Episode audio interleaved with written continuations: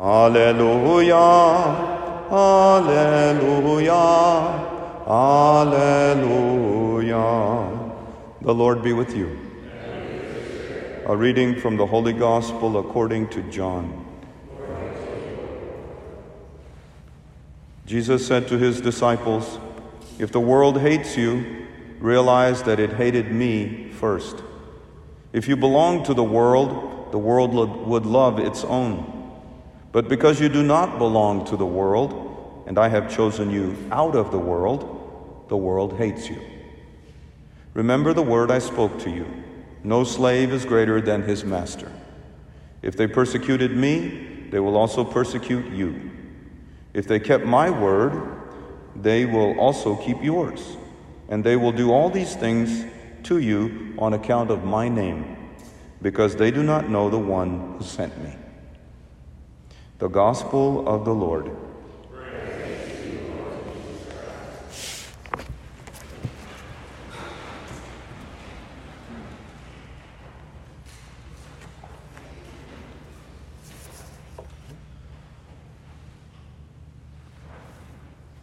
As Father Daniel prepares to depart for his first pastorate, I feel a little pensive about the path of my own priesthood.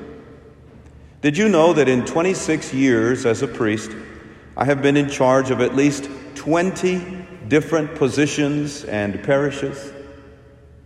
Would you mind taking a little walk down my own memory lane with me?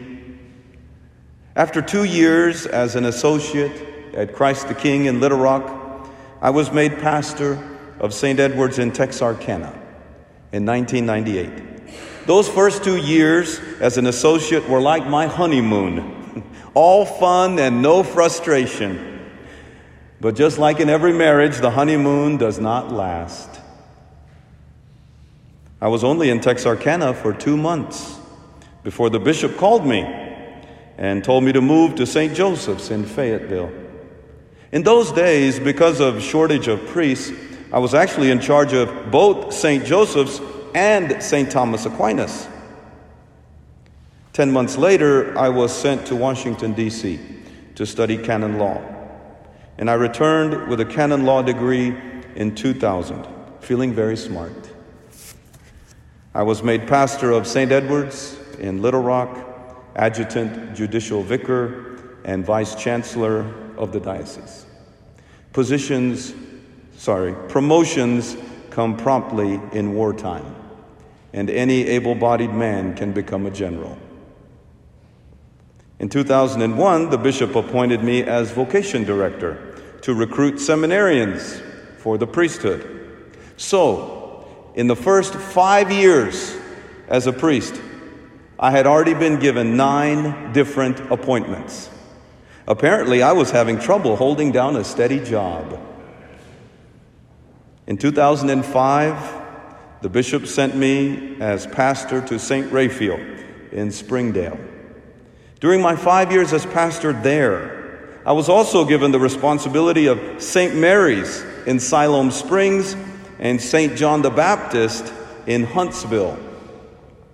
In 2009, I was sent back to St. Joseph's in Fayetteville for what I like to call my second tour of Fayetteville.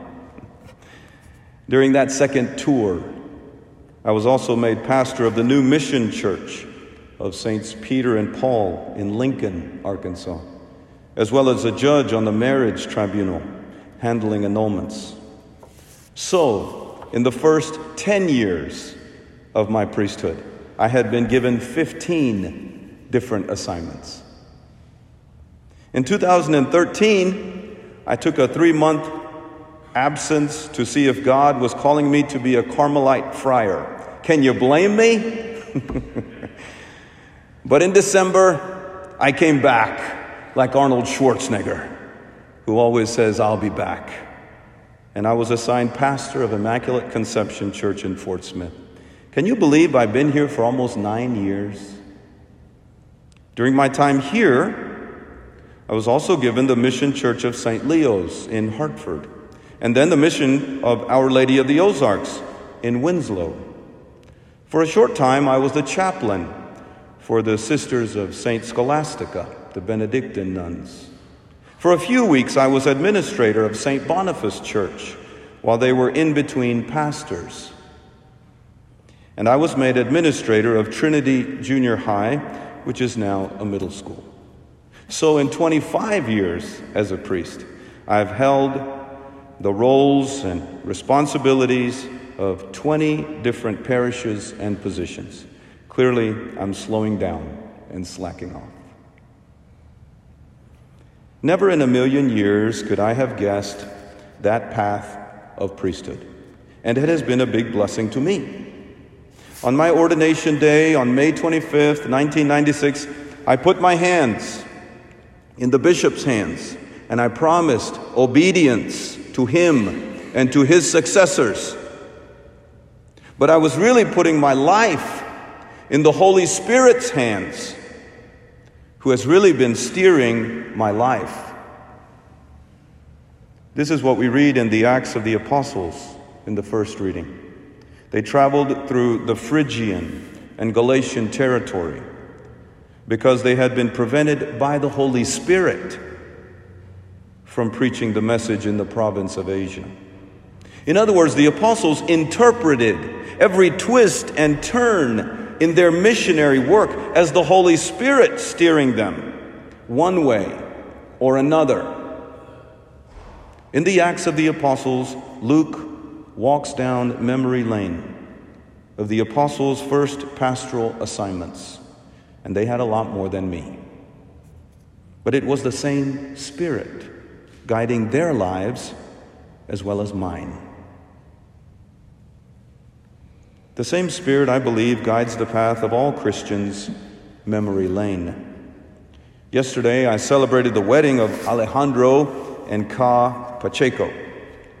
As they said their marriage vows, which, by the way, they said from memory, they held hands, like I put my hands in the bishop's hands almost 26 years ago. In a sense, they were putting their lives in each other's hands and letting go of control over their path of their own lives.